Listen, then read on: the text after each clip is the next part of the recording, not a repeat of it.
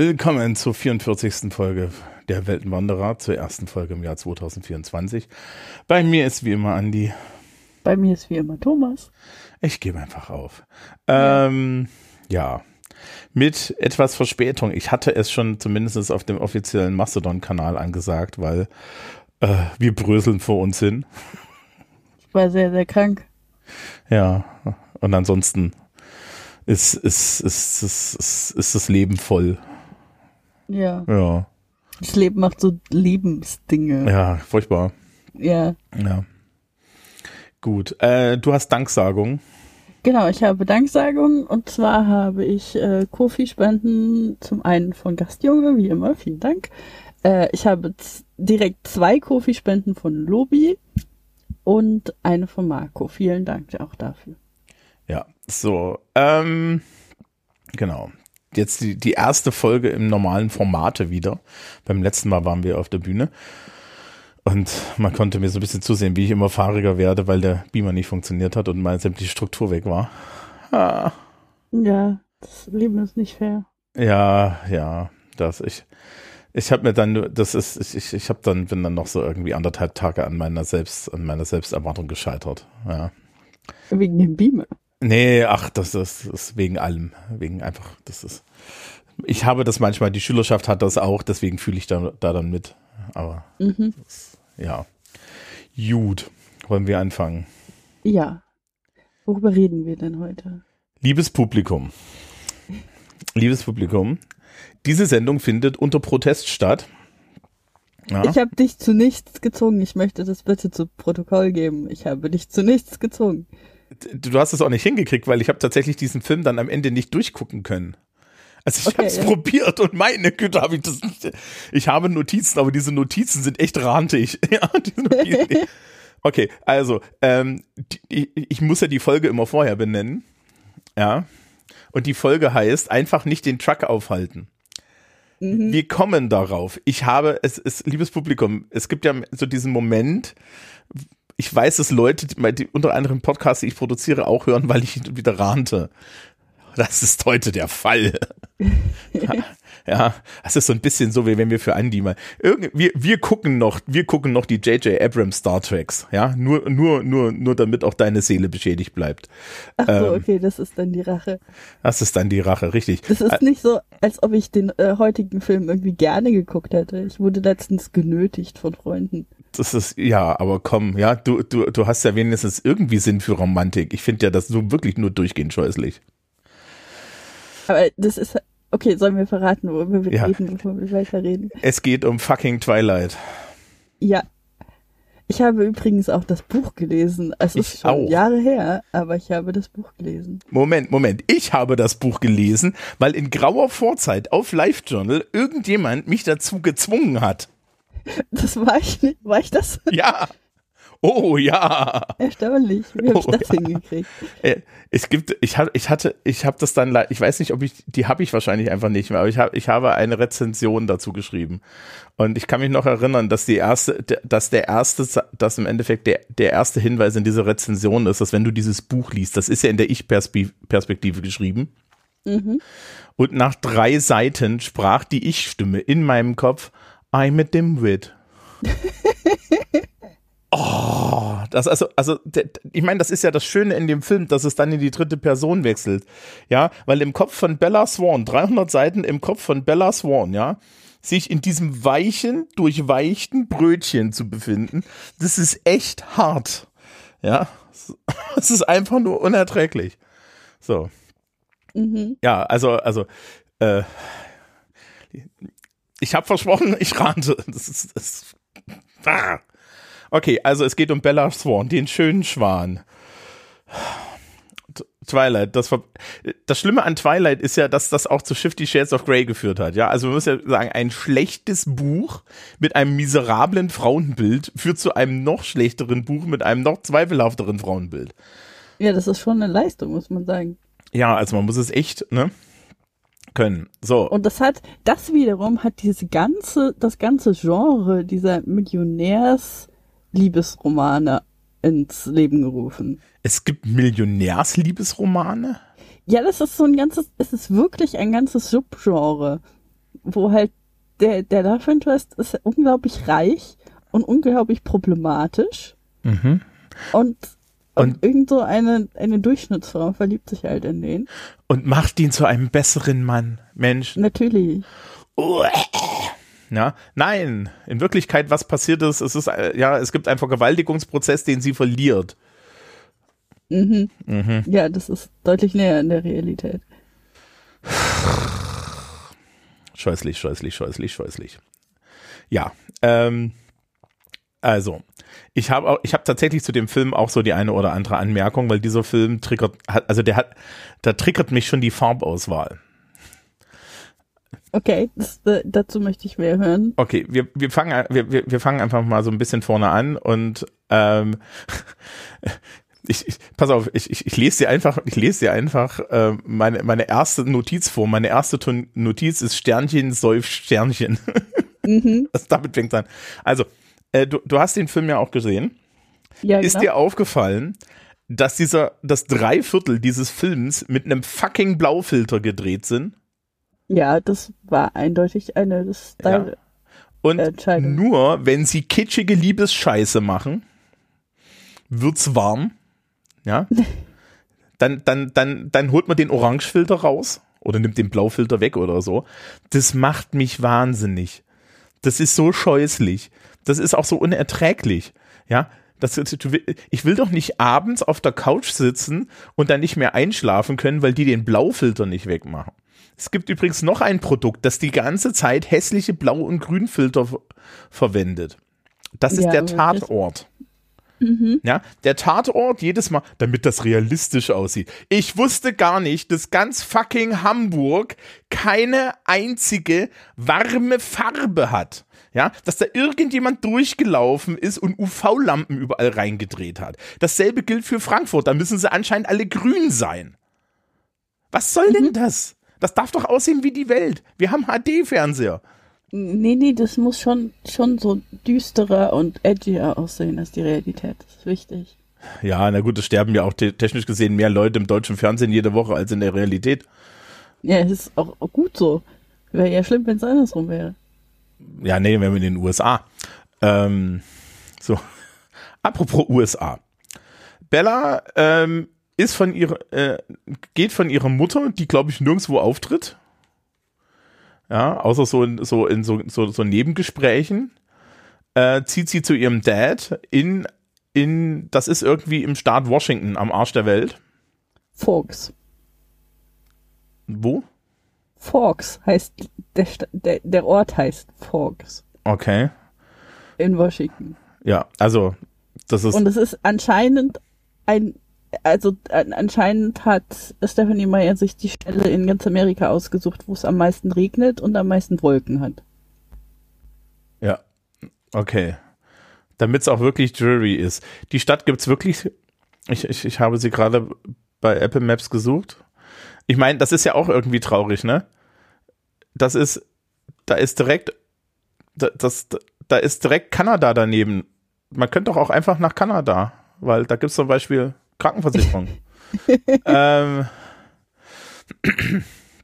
so, ja, also sie ist dort mit ihrem Papa und ihr Papa ist erstmal ein Papa, das heißt, er steht neben ihr schweigend, ja, im, im Raum, weiß nicht, was er sagen soll und geht. Hier ist dein Bett. Ja. Und, und in ihrem Zimmer, ich habe mir das extra aufgeschrieben, hier sind Kapitelchen drin, ja. Das, das, das, in dem Zimmer steht eine orangene Lampe und es, der komplette Raum ist grünstichig. Das hat dich echt gestört, hä? Das macht mich fertig. Das macht, das macht mich schon im Tatort echt fertig, ja. Ich will mir so denken, was soll denn das? Das sieht, äh, ja, ah, Betroffenheitsästhetik, ja. Es ist fast so schlimm. Ich meine, wir nehmen das kurz vor, vom Valentinstag Dien- Dienstag auf, ja. Also, ja, das ist fast so schlimm wie diese, wie, wie Betroffenheits, äh, also wie hier so Valentinstag, alles in Pink. Und so. Das ist doch, ist doch, warum? Warum? Na gut. So, ähm, vor der Tür ist ein Native American in einem Rollstuhl, dessen Name mir entfallen ist. Und ich habe ihn nicht aufgeschrieben. Der Vater von Jacob. Der Vater von Jacob, gell? Und das ist, das ist Jacob. Jacob, liebes Publikum, ja, Jacob ist ein Werwolf. Hm, hm, Spoiler! äh, ja. Jacob ist ein, ein Werwolf, der danach ein Baby stalkt. Die, die, sag mal, muss ich eigentlich auch die anderen Filme gucken? Ja, ich muss die auch noch gucken, weil die habe ich nicht gesehen. Insofern, wenn ich die gucken muss, musst du die auch gucken. Also fair ist fair. Ich kriege hier keine Spenden, ne? aber wenn mir jemand, wenn mir jemand irgendwie Lakritz schenken möchte oder so.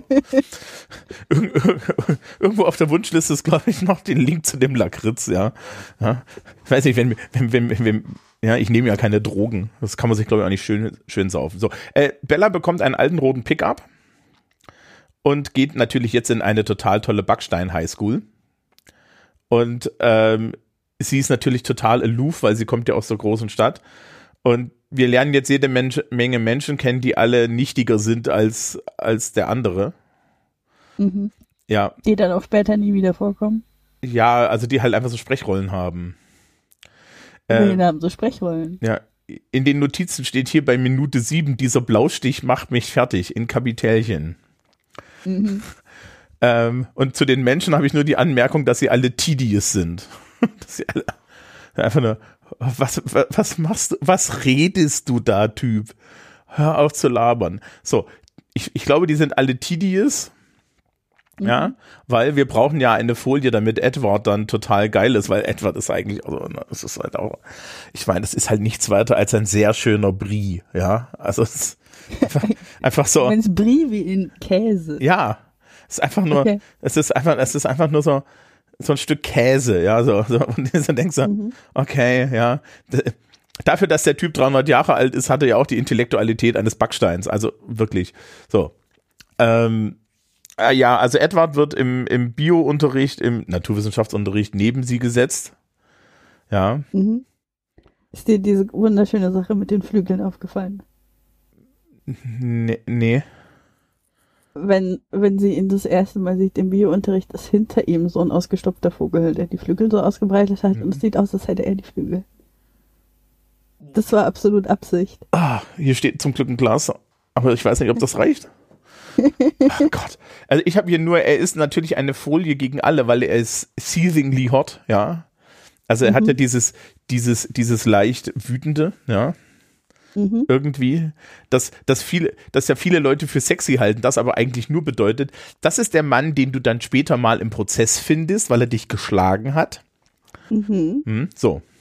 Ja, ich meine, das hat ja auch, es hat ja auch seine Gründe, warum aus diesem Buch dann die Fanfiction entstanden ist, aus der wiederum Fifty Shades of Grey entstanden ist, was einzig, was eine einzige Romantisierung von häuslicher Gewalt ist.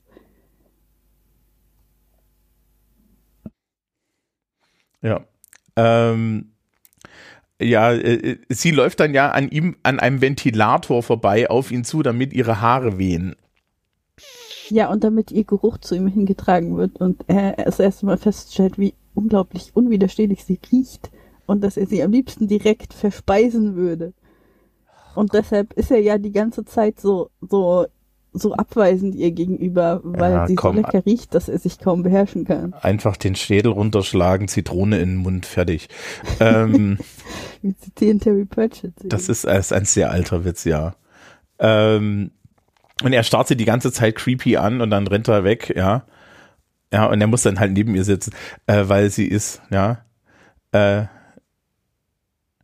ja. hm. Oh, ich hatte echt einen guten Run. ja, während sie aufgeregt ist wie ein weißes Blatt Papier ohne Knick. Ja. äh, Entschuldigung, so aufregend ist wie ein weißes Papier ohne Blatt Papier. Also Entschuldigung, ja. Also Bella, ja, ja, Bella ist ein Pappaufsteller, der dazu dient, dass sich alle LeserInnen in sie, äh, in sie hineinversetzen können, was bedeuten muss, dass sie keine Persönlichkeit haben darf, weil ansonsten könnten ja manche Leute sich nicht in sie hineinversetzen. Ja, und ich finde das schon, dass es eine, eine, gute Serviceleistung ist, dass sie auch noch blöde genug ist, dass wirklich jeder sich in sie in, in ihr findet. oh, hier steht schon wieder, sämtliche Dialoge in diesem Film sind tedious. So, mhm. äh, sie redet irgendwie mit ihrer Mom und die fragt, hast du irgendwelche cuten Guys gefunden? Nein, ich habe nur meinen späteren, naja, ähm, meinen späteren Christian Grey gefunden. Mhm. Und dann hat dieser Film auch noch inneren Monolog, ne? Weil das Buch hat ja auch inneren Monolog. Ja, es ist in der Ich-Perspektive geschrieben. Ja, naja, naja, innerer Monolog ist ja dann noch, noch ein bisschen mehr. Das Problem ist halt ein bisschen, der innere Monolog leidet sehr darunter, wenn die Person nichts zu sagen hat, ne? Mhm. Ähm, so. Ja, genau. Dann haben wir irgendwie so einen Zwischenteil, weil, Achtung, es gibt ja, es gibt ja eine Background-Story, die mit, mit, die ganz lose zusammengehalten wird, ja. Ähm, in der irgendwie noch diese anderen bösen Vampire durch die Gegend laufen und dann sehen wir, wie sie in irgendeiner Fabrik jemanden essen. Mhm. Ja. Und ja. Und dann, dann, dann geht Papa, äh, äh, also, also, also man muss ja sagen, ne, der Vater von Bella hat mich schon beeindruckt, weil der hat diese typische Papa-Liebes-Language. Ich habe dir neue Reifen ans Auto getan. ist sehr realistisch, finde ich. Also ja, ja, na, absolut, absolut, absolute Papa-Liebes-Language. Ich habe dir neue Reifen ans Auto getan. Ja. Ne, das, das finde ich. Äh, die, die Sache mit den anderen Vampiren ist ja, im Buch sind die ja die ganze Zeit nicht da. Mhm. Also die kriegst du nicht mit. Und dann tauchen die irgendwie so im letzten Drittel so auf, so aus dem Nichts. Bei dem Baseballspiel tauchen die, glaube ich, noch irgendwie so halb auf. Ja, ja, genau. Also das ist ja das letzte Drittel. Ach so. So, aber aber ähm, die sind im Buch vorher, werden die nicht erwähnt ja. und der Film hat versucht, das so ein bisschen zu reparieren und die halt vorher schon mal so ein bisschen auftauchen zu lassen und da so ein bisschen so Foreshadowing zu betreiben mit, ach ja, hier ist, hier wurde jemand von so einem wilden Tier angefallen oder so, ganz mysteriös. Ja. Ähm, damit man, damit die nicht so aus dem Nichts auf, auftauchen. Also man muss schon sagen, der Film hat versucht, die Story von dem Buch so ein bisschen besser zu gestalten, so. Ja, ich meine, ich meine, ne, jetzt rein von der Geschichtenstruktur. Das ist fast so scheußlich wie der Da Vinci Code. Ja, der, mhm. oh, oh Gott, oh Gott, oh Gott, oh Gott, oh Gott, oh Gott. Ich musste, den Da Vinci Code musste ich ja auch damals im Kino gucken. Und dann saßen so Leute neben mir und meinten, das sei total toll. Und ich meinte, das ist ein ganz, allein, allein dieses Buch hat mich unendlich wütend gemacht. Ja, Dan Brown zu lesen macht mich auch immer wütend. aber liebes, äh, liebes Publikum, ich meine, ich möchte hier so und so kein Geld investieren. Ja, wehe, wir kriegen irgendwie jetzt beide Dan Brown zugeschickt. Ähm, ja, das führt, das führt dazu, dass wir das, dass wir das aus, aus, aus allein aus, aus Nackenstarrigkeit nicht lesen. Außer dass, dass wir es nicht müssen. Äh, was mich ja bei Dan Brown fertig gemacht hat, war so, hm, noch ein Cliffhanger, noch ein Cliffhanger. Und ja, das hat mich so wütend gemacht. Ich habe das einzige Buch, was ich von ihm gelesen habe, war Meteor. Hm? Und ich habe das innerhalb von zwei Tagen durchgelesen oder so. Und äh, nur wegen der Cliffhanger. Mhm. Weil ich habe diese Cliffhanger gesehen, habe sie als das erkannt, was sie sind, nämlich ein billiger Trick dafür zu sorgen, dass du weiterliest und, und habe sehr, sehr wütend weitergelesen, weil ich genauso wie ich. genau. Weil ich dann doch irgendwie wissen wollte, ob irgendeiner dieser Cliffhanger irgendwann mal auf was tatsächlich Spannendes hindeutet. Nein, nein, nein. Nein, Dan Brown. Dan Brown ist nichts weiter als das Litera literarische Äquivalent einer vier Stunden Edging-Session. Und wenn ihr nicht wisst, was das ist, seid ihr sehr, sehr glücklich und googelt es bitte nicht. Und es gibt das auch nicht in den Shownotes. Aber das ist es. Nichts mehr. Ja? So. Mhm. Zurück zu anderen scheußlichen Werken. Ja. So. Ach so, äh, genau. Er ist dann zwischendrin weg und danach spricht er auch mit ihr. Ja, weil er hat ja was anderes aus, äh, ausgesaugt. Ähm, und, äh, und alle fragen sie dann, ob sie schon ein Date für den Prom hat, weil wir wissen ja, das amerikanische Schuljahr besteht nur aus äh, Ferien und Prom. Ja, das ist so, das haben wir alle aus Filmen so gelernt. Ja, hin und wieder haben die so random Unterrichtsstunden. Ja, random Unterrichtsstunden, die allesamt aus meiner Sicht immer so ein bisschen aussehen, als, als würde gleich jemand bei mir das Handy klingeln und da, da wären die 19, ja, das 19. Jahrhundert dran und wünscht sich irgendwie seine Pädagogik wieder. Was mhm. ja in den USA auch nicht mehr stimmt. Aber das ist okay. Und den Rest der Schulzeit verbringen die in diesen Gängen mit diesen Spinden? Oder in der Cafeteria. Ja, stimmt. Ja es ist gut, dass wir alles, was wir über das amerikanische Schulsystem wissen, aus Filmen wissen. Ja, ich weiß schon mehr über das amerikanische Schulsystem, aber das ist, äh, es ist halt tatsächlich teilweise so scheußlich. Also das ist ja, die haben ja auch dann immer diese riesen Highschools. Mhm. Ja, Ähm, genau. Sie flirten über das Wetter und den Regen. Und dann merkt sie, dass er andere Augen hat. So. Und dann kommen wir zu, Sch dann kommen wir zu dem Grund, warum die Folge so heißt, wie sie heißt. Also. Es gibt Blitzeis. Es gibt Blitzeis. Ja. Bella steht vor ihrem roten Pickup. Irgendwo, irgendwo anders auf dem Parkplatz steht die Vampirklicke, von der wir natürlich noch nicht wissen, dass sie eine Vampirklicke sind, sondern nur, dass sie alle übernatürlich schön sind und absolut nicht in die Landschaft passen und das keinem fucking auffällt. Ja. Ähm, naja, ich meine, du hast schon irgendwie mal so die, die Familie mit den Rich Kids. Also das ist das, was die ja sind im, im Endeffekt. Ja, ja. Ähm, die stehen da halt so lässig daneben und dann kommt, dann kommt, äh, glaube ich, auch noch der Token afroamerikanische junge Mann äh, in seinem in seinem Bus um die Ecke geschossen und der äh, verliert die Kontrolle und dieser Bus rutscht auf Bella zu und pum, da ist auf einmal Edward und hält den, hält den Bus auf, damit der Bella nicht erschlägt. So. Dafür gibt es weder im Buch noch im Film irgendeinen Grund. Es gibt dafür also, keinen Grund. Dafür, dass er ihr das Leben rettet. Dafür, dass er ihr das Leben rettet. Dafür gibt es keinen Grund. Er hat viel zu viel zu verlieren. Ja, aber sie riecht lecker. In den, ja, in den Worten, in den Worten von Vampire the Masquerade, du brichst die Maskerade, ja. Ja, du, bei, bei Vampire wirst du für sowas, äh, bei Vampire wirst du für sowas hingerichtet. Was ist hier? Nein. Okay, er wird bestraft. Er ist jetzt die nächsten vier Jahre mit der Tante und dann auf Ewigkeit mit dieser Tante gestraft, aber ist okay. Ja.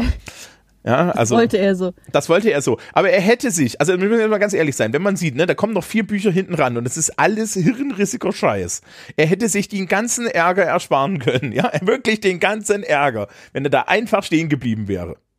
Mhm. Wenn er einfach stehen geblieben wäre, ja, und dann ganz in Ruhe Papa gerufen hätte, ne, und gesagt hätte, ja, das ist jetzt schade, wird sie es überleben? Nein. Oh. Dumm gelaufen. Ja. Das ist nicht der erste Mensch, der außenrum. Ne? Da, da gibt es ja dann auch diese ganze Dramatik mit, ja, das ist schon schlecht, Vampir zu sein, weil die anderen sterben alle. Ja, ja, warum sie nicht auch, ja? Es gibt ja dann später im Film dieses Ding mit, mit, wo, wo ich wirklich dann, als ich das Buch gelesen hatte, vor Lachen fast vom, vom, vom Bett gefallen bin, ja. Wo sie rät, dass er ein Vampir ist? Äh, nee. Wo er zu ihr sagt, du bist was Besonderes. Du mhm. bist was total Besonderes, Bella. Ich kann die Gedanken aller Menschen lesen. Nur, Nur deine, nicht. nicht. Ja, und ich lese dieses Buch seit 200 Seiten in der Ich-Perspektive und ich weiß ganz genau, warum der die Gedanken nicht lesen kann. Weil da nichts ist. Ja, da ist nichts. Alter, du, ja, da ist kein Geheimnis. Das ist so. Ja, das ist. Komplette Leere. Ja, und das Schlimme ist, der, der, kriegt es ja auch nicht raus. Also wie schlau ist er eigentlich? Ja. Naja, also haben wir ja schon festgestellt, sondern nicht klug kann er nicht sein. Ja. Immer, also es ist halt, wenn du, wenn du, wenn du mit 18 Vampir wirst und dauerhaft Hormonschub hast oder so. So. Das ist eine gute Frage. Sind die eigentlich seit 100 Jahren in der Pubertät? das würde einiges erklären. Ja, war das nicht bei Interview mit einem Vampir auch so? Da gab's noch dieses. Äh ja, bei, bei Interview mit einem Vampir gibt es dieses kleine Mädchen mhm. und die ist irgendwann richtig pissig, dass sie halt seit 100 Jahren ein kleines Mädchen ist, was ich verstehe. Aber die ist noch nicht mal in der Pubertät, die ist irgendwie so 10 oder so. Mhm, ja, ne? Wo das dann halt auch mal dargestellt wird als, das, als, als der Scheiß, der es ist, ne? Ja, genau. Ähm, apropos Darstellung, alle anderen Studenten, diese, diese, äh, äh, oder alle anderen Schüler dieser Highschool werden als absolut dorky und kindisch dargestellt. Wo ich dann so auch so denke, ey komm, die sind irgendwie alle 15, 16, die sind jetzt nicht so bescheuert. Ja, ja aber das ist, ähm, das ist ja der Punkt, dass Bella sich zu Edward hingezogen fühlt, weil er erwachsener ist als alle anderen und sie ist halt, sie, sie, sie findet sich auch erwachsener als der ganze Rest. Ja, das ist auch ein Zeichen von Dummheit. Ja, aber ähm, Entschuldigung, oder? Ich, ich glaube ja, ich glaube ja, dass man tatsächlich, wenn man, wenn man älter wird, man hauptsächlich auch dahingehend älter wird, dass man feststellt, dass dieses, dieses erwachsene Verhalten komplett überbewertet ist. Ja, das auf jeden Fall. Ja. Ja. Äh, so, also das ist, ja. So, ja, Papa ist irgendwie strained, weil irgendwie tauchen immer mehr Leichen auf. Ich habe hier als Kommentar stehen, meine Güte, hier passiert nichts.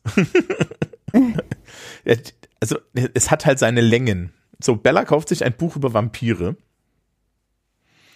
und mhm. wird dann in einer Gasse überfallen. Wir kommen zum nächsten Moment, der komplett an den Haaren herbeigezogen ist.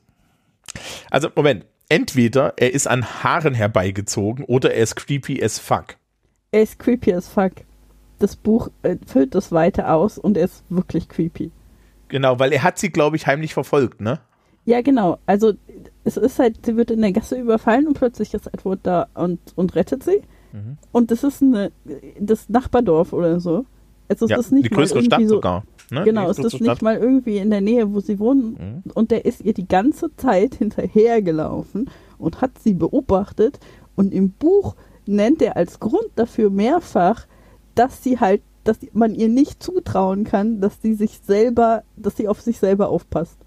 Ja. Deshalb ist er ihr hinterhergelaufen. Was die Entscheidung, sie zu retten, nur noch dümmer macht. Ja. Ich weiß nicht, vielleicht steht er auf dumme Menschen. Weißt du, es gibt ja diesen, gab ja diesen alten, alten Spruch, ne, Frauen stehen auf die einfachen Dinge im Leben, zum Beispiel Männer, aber das ist mhm. eigentlich andersrum. Das ist übrigens schön, ne? wenn du das in der Schule erzählst, lachen die Mädels immer noch und die Jungs gucken dich immer noch ein bisschen perplex an. Ja, also da hat sich auch nichts geändert. Aber ähm, ja, also ich weiß nicht. Ja, genau. Also, also äh, er rettet sie dann und dann gehen sie natürlich erstmal irgendwie erst. Das ist ja irgendwie aus den 2000ern. Müsste, müsste nicht eigentlich da die, die, die Alarmklingeln im Kopf einer jungen Frau losgehen mit, was ist hier los? Ja. Du meinst wegen dem ganzen Stalking und so? Ja. Ja, aber die finden das ja romantisch, weil der ist ja attraktiv. Ja, stimmt. Und alle, alle, alle anderen Männer sind ja Predators, nur Edward nicht. Mhm. Weil der glitzert so. in der Sonne. genau. Ja. Das ist, das ist so lange romantisch, wie man den Typen, der das macht, attraktiv findet. Mhm. Mhm. Ach Gott ich, ich habe ja immer wieder das Gefühl, dass ich schon weiß, warum ich mit dem ganzen Zeug eigentlich nichts anzufangen weiß. Ähm, genau. So, er kann Gedanken lesen, nur die von Bella nicht. Wir haben die Theorie schon vorgestellt, was da das Problem mhm. ist. Genau. Ähm, und dann sind sie, also ich habe dann irgendwie geskippt und dann sind sie irgendwie im Wald. Was auch total furchtbar ist, weil er sie dann trägt, weil ansonsten kann sie ja nicht so weit laufen, wie die Vampire laufen. Nee, die sind ja schneller. Ja, äh, der Rest also der Familie. Es gibt ja diese ganze Szene, wo er sie Huckback nimmt ja. und dann so von Ast zu Ast springt. Ja, genau. In einer unglaublichen das. Geschwindigkeit. Genau, das ist das. Ähm, und seine Restfa die Restfamilie äh, guckt sie so ein bisschen an mit, ach Junge, kannst du bitte aufhören, mit dem Frühstück zu spielen? Sag mal, heißt, heißt das, du hast diese Szene, ähm, äh, die Szene geskippt, wo Edwards Adoptivschwester komplett die Krise kriegt, weil sie extra Salat gemacht haben für Bella und Bella schon gegessen hat? Äh, ja, und ich vermisse das überhaupt nicht. das ist eine sehr unterhaltsame Szene. weil es sind halt Vampire, die machen nie Essen und Bella wusste das ja dann inzwischen schon. Mhm. Ähm, und dann wird sie halt bei, zu den Cullens eingeladen und hat halt vorher schon zu Abend gegessen, weil sie dachte, ich die einzige Person bin, die isst, dann dann mache ich das doch woanders. Was irgendwie tatsächlich ein sinnvoller Gedanke ist, finde ich. Mhm. Und dann, dann kommt sie dahin und die haben halt extra Salat gemacht für sie und die haben das erste Mal seit, keine Ahnung, 50 Jahren ihre Küche verwendet. Und, und einige von denen fanden das so richtig kacke, dass sie Salat schnippeln mussten. Und dann steht Bella da und sagt so, also ich habe schon gegessen, tut mir leid. Und dann schmeißt sie diese Salatschüssel auf den Boden und hat so einen halben Breakdown, deswegen ist es sehr unterhaltsam. Oh Gott, es ist nichts davon ist ernst zu nehmen. Nichts davon ist ernst zu nehmen. Wenn man sich überlegt, wenn man sich überlegt, dass das die Literaturbranche und, ja, und ey, ich musste jahrelang das abwehren. Ne? Ich musste ja bis vor, vor zwei Jahren oder so, ja, habe ich ja immer Fifty Shades of Grey gewählt. Das muss ich bis immer noch wehtun. Ja, manchmal muss ich immer. das im Englischunterricht liest. Was? Hm? äh, als was hast, musstest du das wehtun? Als englische Lektüre? Als Englischlehrer, ja. Als, also ich lasse halt die Lektüre normalerweise von der Schülerschaft aussuchen. Ja, aber ist denen das bewusst, dass sie dich darum bitten, dass du Pornografie mit ihnen liest? Äh, nee. Möcht, möchten die, dass du mit denen über BDSM redest?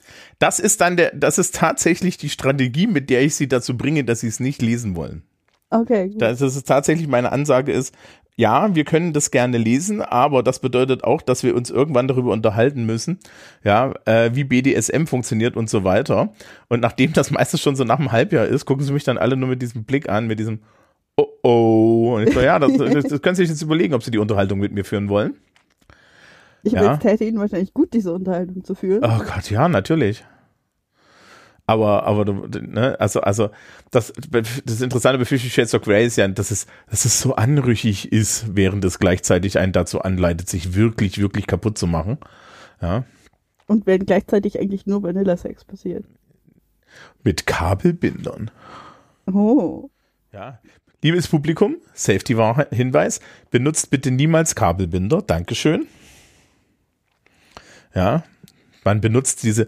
Es gibt sehr schöne gepolsterte Fesseln, so ab 50 Euro. Die sind total super. Das ist für den Anfang total toll. Kauft nicht den Klettscheiß, danke. Wenn wir jetzt, was, wenn wir jetzt ein professioneller Podcast wären, würde ich sagen, in, in den Shownotes findet ihr einen Affiliate-Link. Aber äh, vielleicht sollten wir das mal machen. Nein. Verdammt. Also du kannst das machen. Ja, es ist, hier, du hast, du hast, du hast so eine Autoren-Webseite. Unten. Für mein, aus meinem Podcast-Engagement, Affiliate-Links. Genau. BDSM-Bedarf. Ja. Nein, aber das ist also, also bitte, bitte, liebes Publikum, das nicht machen und so weiter. Und es gibt dazu genug Resources, wie man das macht, ohne, ohne sich kaputt zu machen. Und Fifty Shades of Grey ist es nicht. Ja. Also Fifty Shades of Grey macht an dir alles kaputt. Was das Schöne ist im Übrigen, wenn wir so weitermachen, muss ich das nicht lesen. Ja, das ist, weil wir haben es dann schon durchgesprochen. Ja. Nebenbei, wenn ihr das, wenn ihr dazu mehr wissen wollt zu Fifty Shades of Grey, gibt es da immer noch dieses Buch Helden auf der Couch. Ja, ja. stimmt. Da, dafür habe ich das sogar schon mal gelesen. Beziehungsweise ich habe es versucht, ich habe es nicht durchgehalten. habe das zusammen mit meiner Co-Autorin analysiert. Ähm, wir sind zu dem Schluss gekommen, dass Christian Grey keine real existierende Person ist, so aus psychologischer Sicht. Es nicht möglich ist, so eine Person zu sein. Das ist, äh, ich könnte ja, der hat irgendwie, lesen. Der, der ist doch selber irgendwie wie so dominiert worden die ganze Zeit und wird dann dumm und dann, und dann denkst du so, äh, so funktioniert das aber nicht.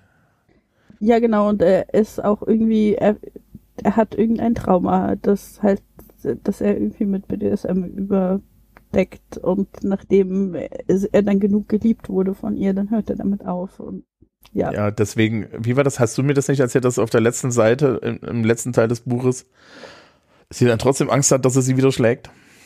Ja, genau. Ja, ähm, das ist ja ideal. Das, das äh, Happy End des Buches beinhaltet unter anderem, dass sie, äh, dass sie zusammenzuckt, weil sie denkt, äh, sie hat was getan, was ihn wütend macht. Mhm. Sehr das ist ja eine total gesunde Beziehung. Zurück mhm. zu anderen gesunden Beziehungen. Ja. So. Ähm, ja, äh, die spielen am Baseball. Und sie genau. können nur bei Gewitter Baseball spielen.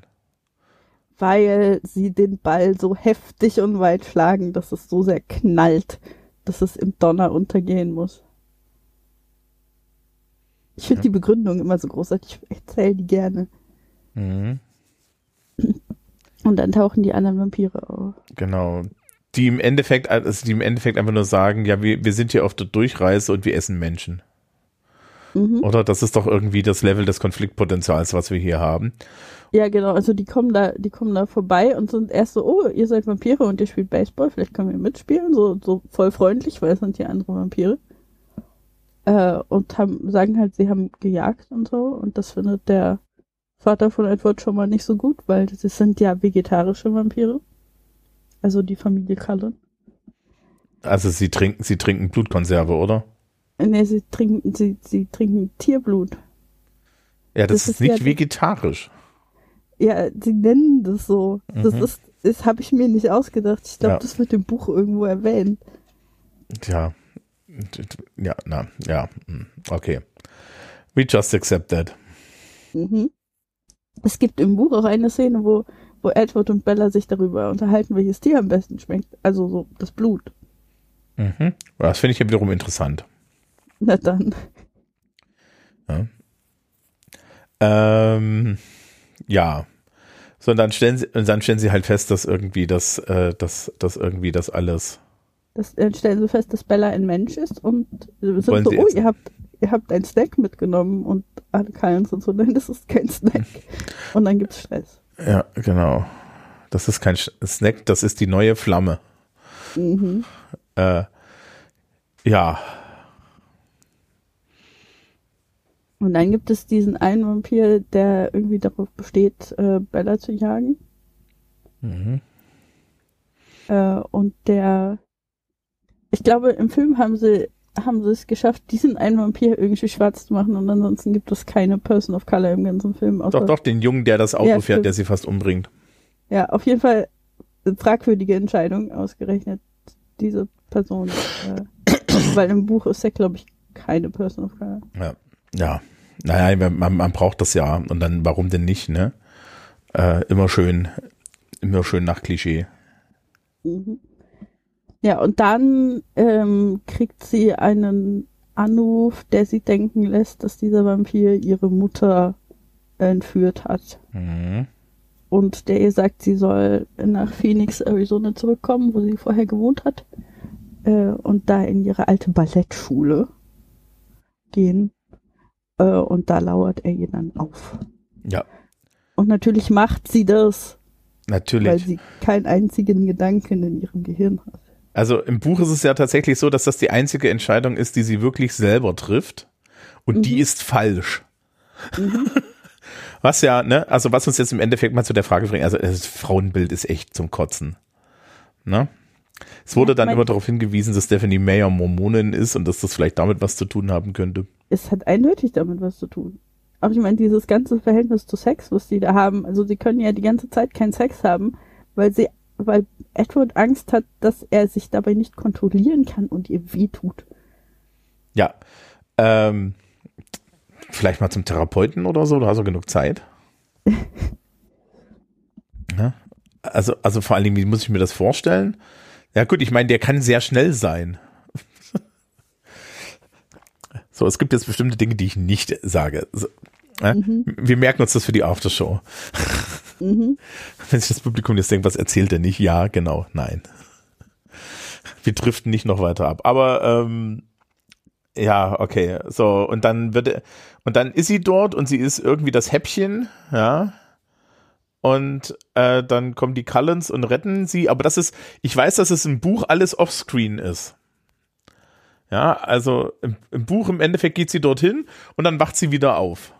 Ja, genau, sie geht dorthin, wird angegriffen, wird ohnmächtig und dann macht sie im Krankenhaus wieder auf.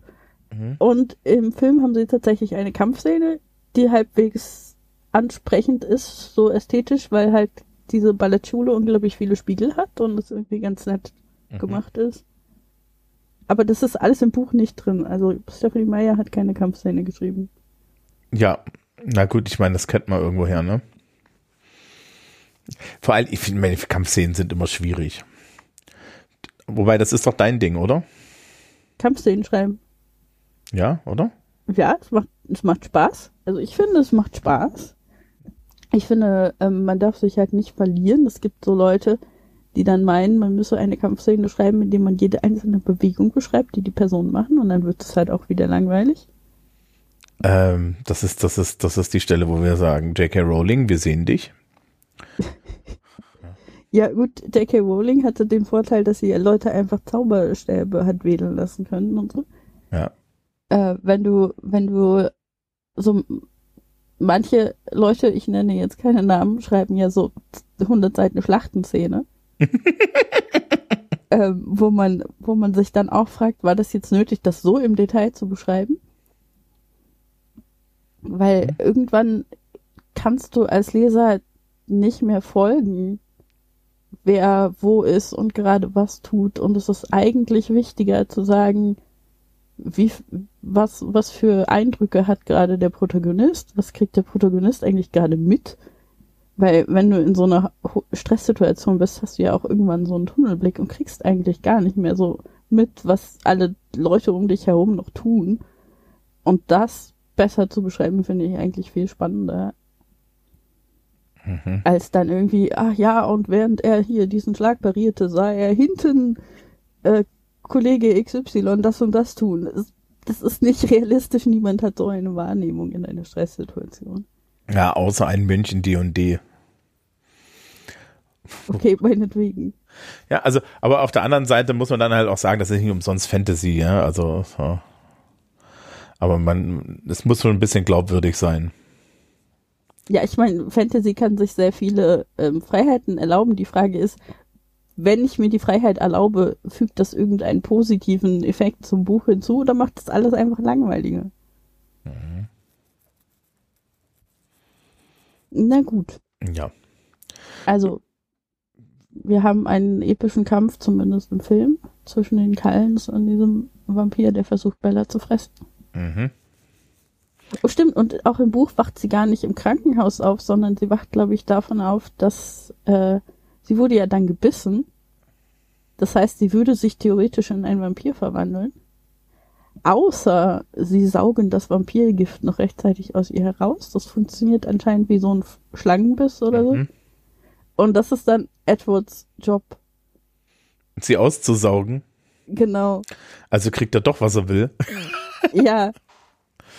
Und kann danach super, super stolz sein, dass er sie dabei nicht aus Versehen umgebracht hat. Mhm. Auweia. Auweia. Tja. Ja. Ähm, finale Bewertung. Wir sind noch gar nicht fertig. Was, wir sind noch gar nicht fertig? Nee, also ich, ich habe da, ich hab, ich hab da durchgeskippt. Ich, hab, ich kann da nichts, ich, ich, ich habe das nicht mehr ertragen. Okay, also sie wacht im Krankenhaus wieder auf. Es gibt im Buch eine unglaublich kitschige Szene, wo sie sich küssen und der, der Herzmonitor immer schneller ausschlägt. ich wusste, dass sich das zum Leiden bringt.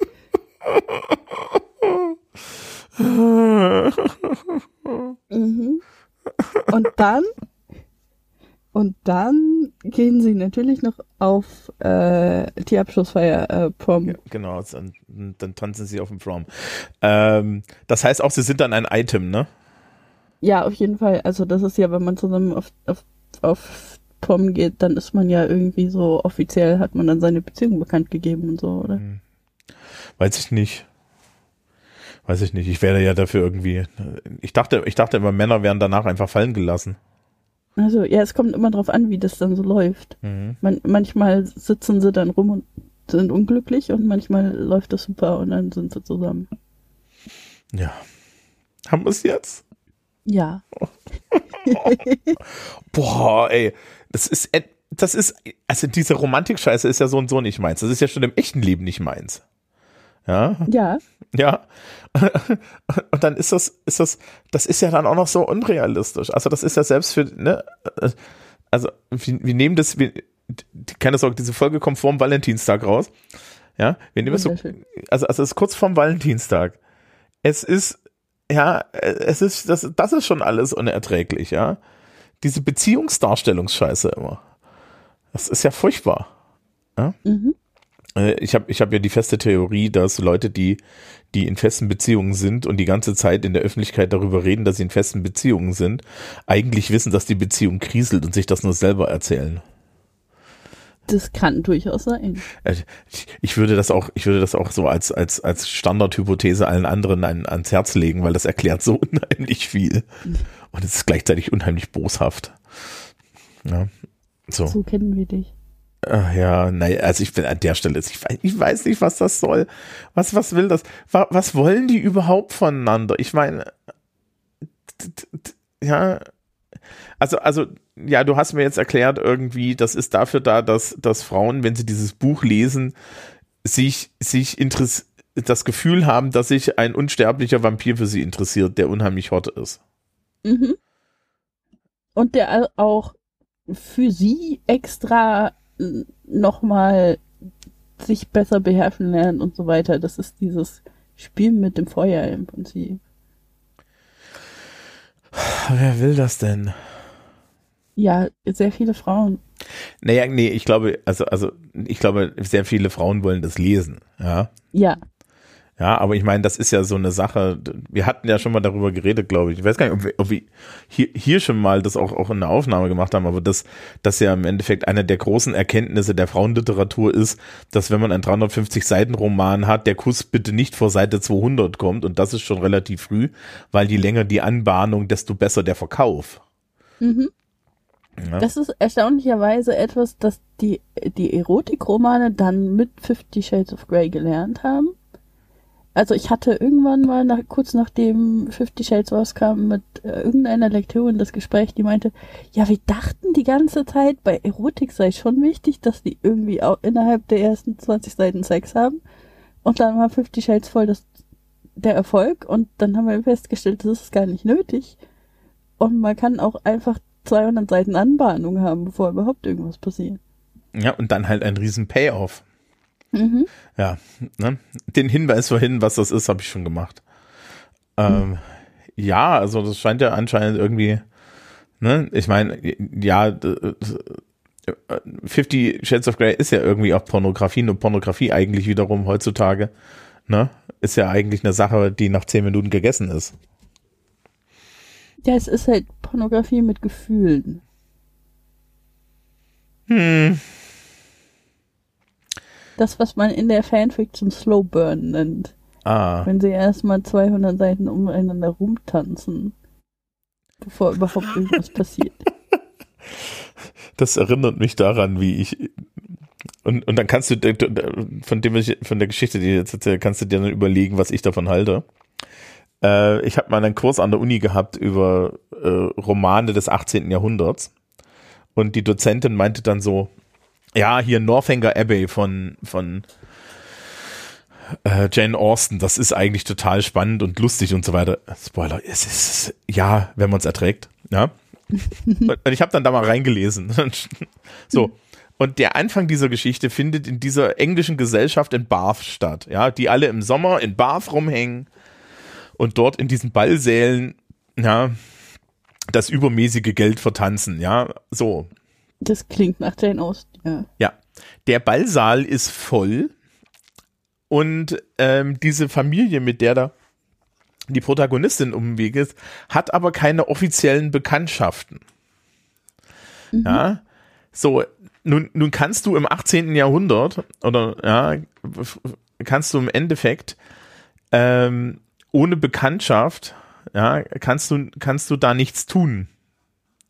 Ja, also du kannst dich nicht selber introducen, du brauchst jemanden, der dich introduced. Mhm. Was dazu Richtig. führt, dass es, dass sie seitenweise dort rumsitzen, die ganze Zeit auf irgendwelchen Bällen herumscharwenzeln und die alte Dame des Hauses sagt, oh, it's so sad that we don't have any acquaintance in Bath. Ja. so, meine Reaktion darauf war, ja, dann sprich doch jemanden an.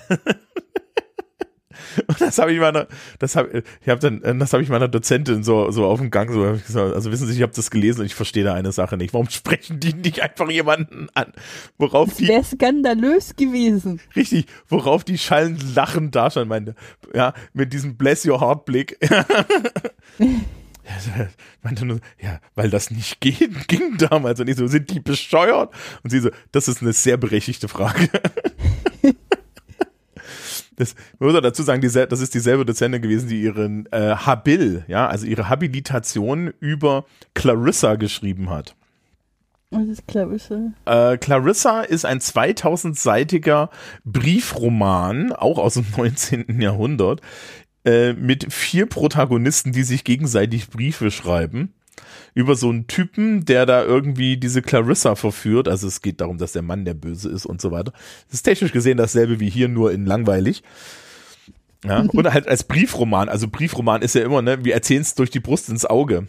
Ne? Eine der schönsten Sachen, die man ja so Kindergoffs antun kann, ja, liebes Publikum, wenn ihr mal Gothic-Kinder ärgern wollt, dann erfüllt ihn doch den Wunsch und schenkt ihnen den Original Dracula. Ja, aber die, die ganzen Tumblr-Goth-Kids haben doch Dracula jetzt äh, in der chronologischen Reihenfolge gelesen mit Dracula Daily. Ja, okay, Dracula Daily war lustig. Ja, siehst du? Ähm, da, da geht das aber auch, aber wenn du das hintereinander lesen willst, ist es halt furchtbar. Ja, okay, das kann ich mir vorstellen. Ja, Dear Mina. äh, das, das, Dracula Daily können wir, können wir, können wir vielleicht verlinken. Ich, ich, ich mach mal schnell noch hier einen, einen Hinweis für Show Notes. Ähm, also Clarissa suche ich euch mal raus, damit ihr wisst, wie schlimm das alles ist. Äh, Northanger Abbey schon mal auch raus. Und äh, Dracula Daily suche ich euch auch raus. Ja. Ähm, und die Dinge, wo ich vorhin gesagt habe, dass es dazu, dass es die nicht in Show Notes gibt, gibt es natürlich nicht in Show Notes. So. Ähm, Nee, also, also ja, Clarissa ist halt auch so ein, so ein furchtbares Buch. Und das Schöne war, die Dozentin meinte dann, ja, nachdem sie fertig war, dieses Buch zu lesen für ihre Habil und zu analysieren, wollte sie es eigentlich wegwerfen, aber das ist so ein Wälzer, dass sie Angst hatte, dass sie jemanden verletzt. ja, mhm. sehr sympathisch. Es gibt ja auch im Übrigen, es gibt ja auch tatsächlich, weil wir so, weil wir jetzt hier so an der Pornoschnittstelle sind so ein bisschen, es gibt ja auch aus der, dieser Zeit das erste pornografische Werk äh, in der englischen Sprache, das irgendwie wichtig ist. Das sind die Memoiren der Fanny Hill. Ja. Mhm. Ähm, und das ist eigentlich ein furchtbares Buch. Allerdings führte irgendwie diese Beschäftigung mit Fanny Hill ähm, Madita Oeming Madita Oeming ist die erste Porno-Wissenschaftlerin äh, im Endeffekt in Deutschland, dazu sich mit Pornografie zu beschäftigen auf literaturwissenschaftlicher Ebene. Das ist, das, ja, was dann dazu führte, dass ich jetzt im Unterricht schöne analytische Texte über Pornografie verwenden kann. Zum Horror also der doch. Jugend. Okay, ja. Mhm. Also es ist eher Literaturwissenschaft, aber ja. Ja. Wir haben, wir haben dann einfach nur die Marquis de Sade in Literaturwissenschaft an der Uni gelesen. Boah, das ist ja auch stinklangweilig. Ja, kommt drauf an, welche Version du liest. Also es gibt die Version, wo halt immer ausgeblendet wird, bevor irgendwas passiert, und dann gibt es die, die er im Gefängnis nochmal überarbeitet hat, wo ihm anscheinend sehr langweilig war, die deutlich expliziter ist. Äh, ich habe irgendwie, also ich habe hier eine Desart-Gesamtausgabe. Mhm. Aus, äh, Aus Gründen. Die ist mir mal zugelaufen. Ja. Mhm. Was viel, viel interessanter ist, ich habe eine Kopie des einzigen Buches, was in Deutschland tatsächlich auf dem Index steht und wo das Bundesverfassungsgericht gesagt hat, nee, das bleibt auf dem Index, das ist Dreck. Ja. Okay. Äh, und ich werde nicht sagen, was das ist. Man, das, man kann das googeln. Ja aber ich, das, das darf auch leider das Gebäude nicht verlassen, ja. Das, ich weiß nicht, ich muss dann irgendwie, ja, äh, ich, äh, ich muss dann irgendwie das, das, zum, das Testament schreiben, dass das bitte in irgendeinen Schredder geworfen wird. Ja. Ähm, oder, oder irgendwie in, in guten Händen ist, aber das ist, äh, äh, da gab es dann Kopien und ich habe ich hab halt irgendwie eine davon. Ich weiß auch nicht, wo die her ist. Ja. Mhm. Also wirklich, ich weiß nicht, wo die her ist. Die ist halt die irgendwann mal im Einfach Sitz so gelandet. aufgetaucht. Mhm. Ja, äh, das ist wie die Eisregenalben, die auf dem Index sind. Weil als ich die gekauft habe, waren die noch nicht auf dem Index. Ach so. Ja, das hätte ich jetzt auch behauptet. Nee, nee, nee, die wurden erst alle nachher. Die gab's die, die, das wurde alles nachindiziert, aber das ist alles B-Index, also sprich, das kann, also, also sprich, das kannst du, das kannst du in der Öffentlichkeit nicht spielen, weil es ein Straftatbestand ist. Ja, aber es fliegt hier auch noch irgendwo rum.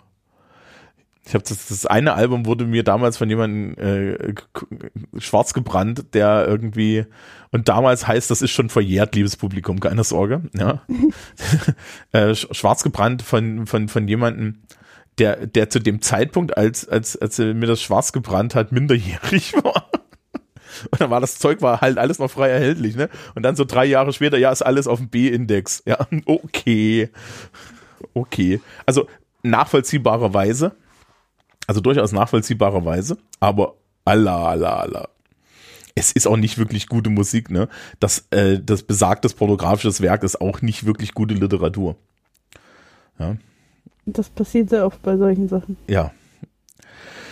Nun gut. Äh, müssen wir dann jetzt beim nächsten, müssen wir das nächste Mal den nächsten Film gucken? Ja.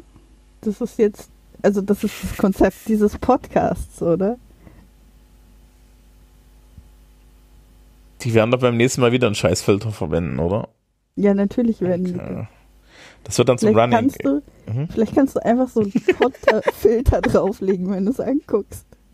Ich mal stell beim Fernseher einfach die, die Farbe, die, die Wärme hoch. Ja? Ja, genau. Oh Dann Gott. merkst du es gar nicht. Doch, weil dann sieht der Rest aus, als wären sie in der Wüste. Okay, passiert. Ja. Dann, dann, dann sehen die Liebesszenen, die ja alle so warm gestaltet sind, sehen so aus, als, wär, als würde man irgendwie Edward durchbacken. Das ist so ein Sepia-Filter, so wie in den Wildwest-Filmen, oder? Mhm. Ja, genau. Ja. Nun gut.